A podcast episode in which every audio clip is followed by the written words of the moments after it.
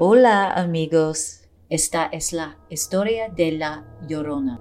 This is the story of La Llorona.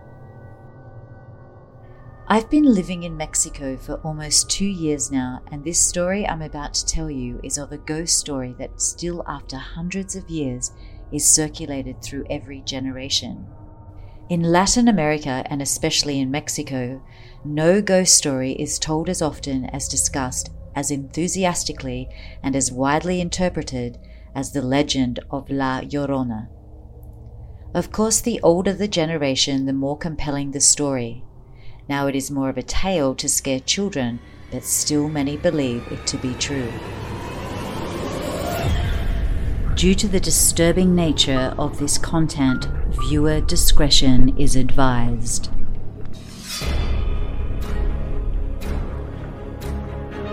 If you like your stories full of intrigue, whodunit, and unexplained true horror, then you made it. True Horror Podcast is all that. Pull up your bed covers, turn off the light, and get ready to hear the bizarre, the mortifying, and supernatural tales where you decide if there's truth in what you hear. La Llorona literally means the weeping woman, so it's not surprising that the main characteristic shared by all stories of La Llorona is that she weeps. Many stories have told of what she looks like and what she does, and even more are told of how she came to be such a doleful spirit. Looking through such stories, you'll find many variations. Sometimes La Llorona sees you from afar and pursues you, terrifying you as you flee towards your home. Sometimes she appears riding a horse, and other times she appears in your horse drawn wagon or in your car, warning you against bad behavior before disappearing, just like that other famous spirit, the vanishing hitchhiker.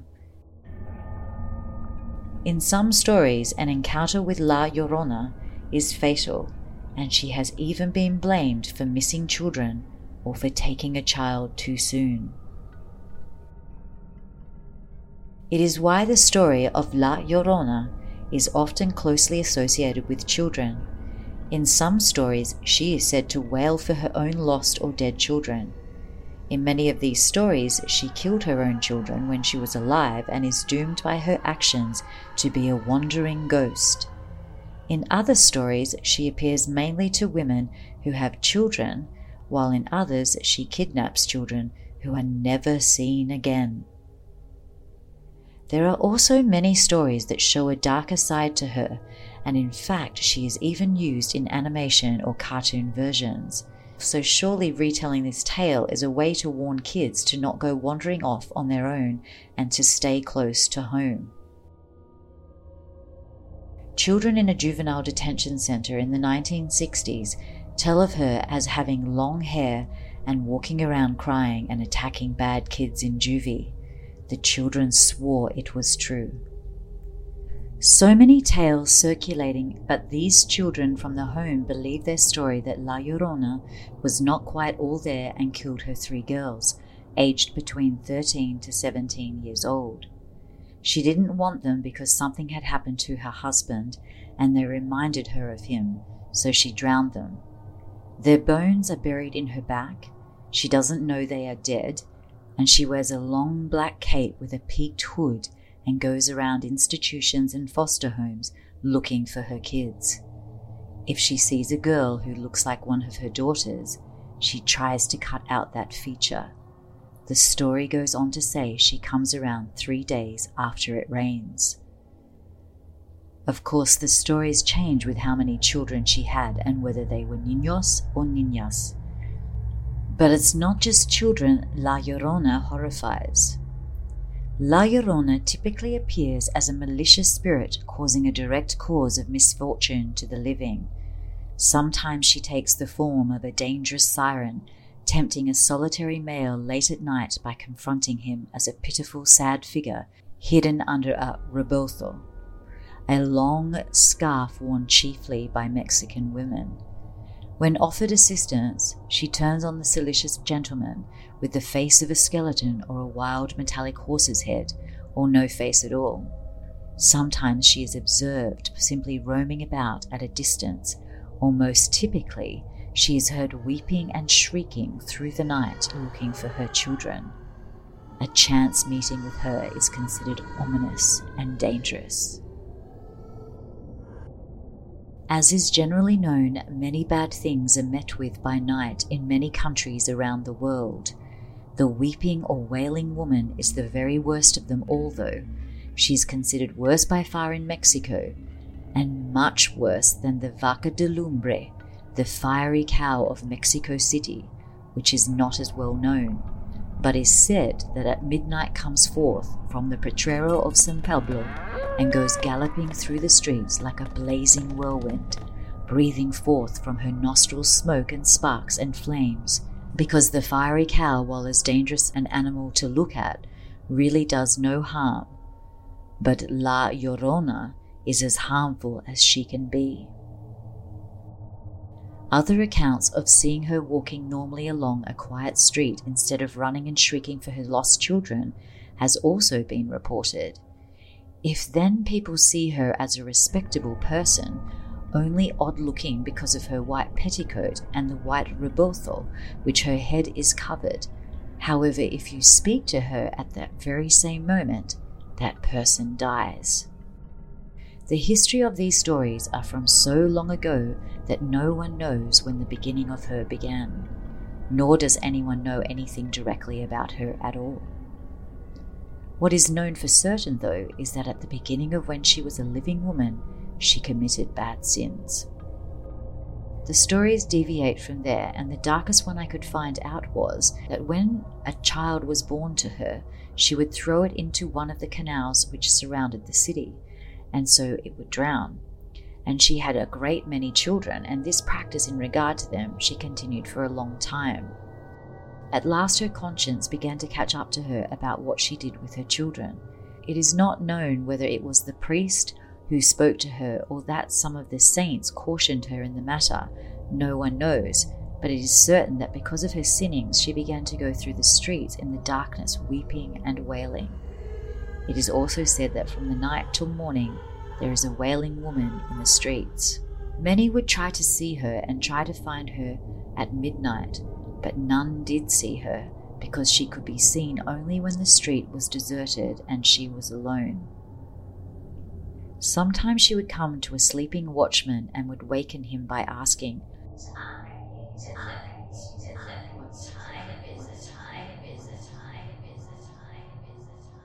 and he'd look at the woman clad in white standing beside him with her rebozo drawn over her face, and he would answer, It is twelve hours of the night. And she would shriek bitterly,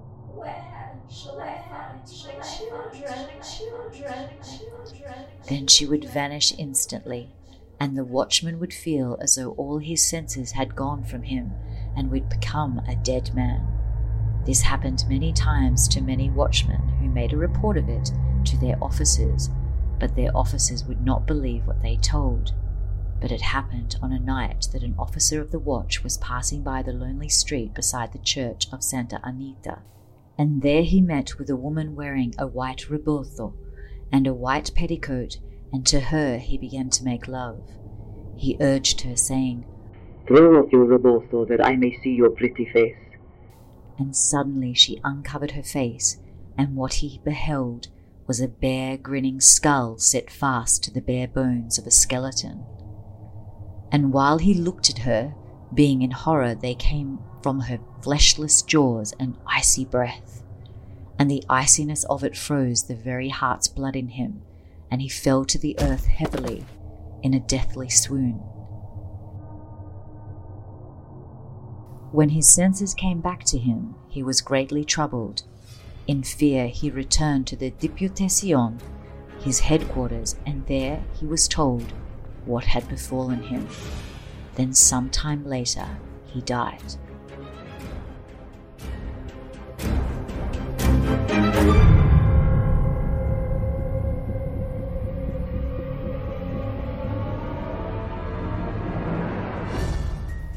What is most bizarre about this wailing, weeping woman is that she is seen in the same moment by different people in places wildly apart. One seeing her hurrying across the atrium of a cathedral, another beside the alleyway, or someone by the river. In one single night, she will be seen in many parts of Mexico, and whoever speaks with her immediately dies in fright. Also, she is seen at times in the country areas. Once, some travellers coming along a lonely road met her and asked, Where go you on this lonely road? And then she answers, Then she runs off shrieking and disappears. Apparently, one of those travellers went mad. Whether in the country or the city, this same wailing woman has been linked to the madness of some and blamed for killing many others. Because the wailing woman is so generally known and so greatly feared, fewer people now stop to talk to her when they see or hear her coming. Therefore, fewer now die from meeting her. While this is fortunate, her wailing can still be heard or the sound of running feet, especially in nights of bleak storms. In addition to all the stories we've heard so far, there are many tales around La Llorona's origins. Longer and more detailed common stories that have emerged about her life, death, and return as a ghost. Such stories circulate in tradition and handed down through each generation, taking on a new addition each time to the original myth. One of the most common versions of her story is this. A long, long time ago, there lived a woman named Maria. She was the most beautiful woman in all of Mexico, muy hermosa, very beautiful, and she herself knew it. Day after day, male suitors begged for her hand in romance, but day after day, men returned home defeated, con el corazón roto, with a broken heart. This was the livelihood of Maria until a dashing young gentleman galloped into town and turned Maria's life upside down. Ella se volvió loco. She became crazy. She knew in an instant that she had to have him, for he was the only match to any man that she had ever seen in beauty and in elegance. Soon they were to be wed, and not long after they had two delightful chiquititos this delight, however, was short lived, for one damning day the dashing gentleman became grotesque as he rode into town with another woman at his side. He rode up to Maria and pledged his life to this new woman whom he barely had known, because his current wife was no longer beautiful. Maria's heart burst into tiny shards of glass, invisible to the eye but painful for those handling it. That night, in a fit of sorrow and anger, Maria decided to inflict the same agony toward the man that had bestowed it upon her. Maria woke their two children up, took their hands, and guided them to the river for a bath, so they thought. Hand in hand, the three little figures immersed themselves in the water. Then, by their mother's wish, she held them under, and sus hijos pequeños, my little children, and they never came up for air. After the blood red glare of fury faded from sight, Maria realized what she had done. She shrieked from the gallows of her soul, My children, before letting the river water fill up her lungs. It is said now this weeping woman, or La Llorona, has returned from the hereafter, searching for new children to claim as her own for all eternity. No two individuals view La Llorona in the same way. Some see her as a ghostly apparition. Others view her as a monster making us feel isolated from normalcy. Older generations, however, take La Llorona as a sign that wavers from being a mother with the world on her shoulders to a key for escaping the harsh realities of life and pointing out the obvious. In Mexico, the story of La Llorona is told to scare children into good behavior, sometimes specifically to deter children from playing near dangerous water. To summon La Llorona Mexicans believe that lighting red candles and enclosing yourself in a room where walls are decorated with mirrors while repeating her name. Others say she is likely to appear when children are misbehaving. La Llorona also touches upon issues of motherhood, the feminine condition, and the more universal notion of a life after death reflective of the choices made while on earth. In contemporary society, the folklore still has some relevance, not to mention that it remains the perfect story for parents to convince their children to come inside so they'll be safe after dark. Siren, sorrowful mother, child snatcher, harbinger of doom, you can see aspects of La Llorona legend in several of the past fearsome females in history. Many people believe that La Llorona's legend derives from the Aztec goddess Quetzalcoatl, the serpent woman, Aztec goddess of motherhood, midwives, and fertility. Quetzalcoatl was the ruler of the defied spirits of women who died in childbirth. Quetzalcoatl was also associated with other goddesses who ruled the realm of heaven where the souls of dead babies went. Supposedly, Quetzalcoatl would appear in the market with a crib on her back and then disappear, leaving only the crib. When the other woman in the marketplace looked in the crib, they would find only a flint knife, the kind used for sacrifices. And some say that Quetzalcoatl prowled the market as a beautiful woman dressed in white who would seduce young men and then kill them. Our final story about Quetzalcoatl is about the mother of the god Mixcoatl and that she abandoned him at the crossroads. She often returns to the crossroads weeping and searching for her son, but only finds a sacrificial knife.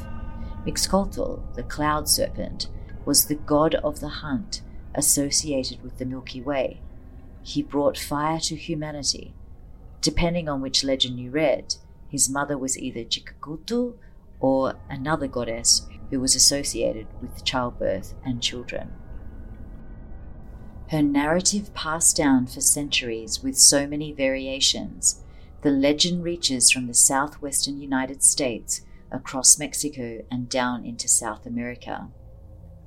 Generations of Mexican children have grown up afraid of La Llorona, a wailing woman whose misdeeds in life have left her spirit trapped on earth where she torments little children. She's the stuff of legend, myth, and spooky bedtime stories. You know what to do, that five star review. Or you can swing by YouTube to comment and like. Now, if you want to get more personal and scare me with your tales of horrors, take a ride on the wild side and share them on my subreddit, True Horror Podcast. Until next time, remember that sometimes things you see in the shadows are more than just shadows.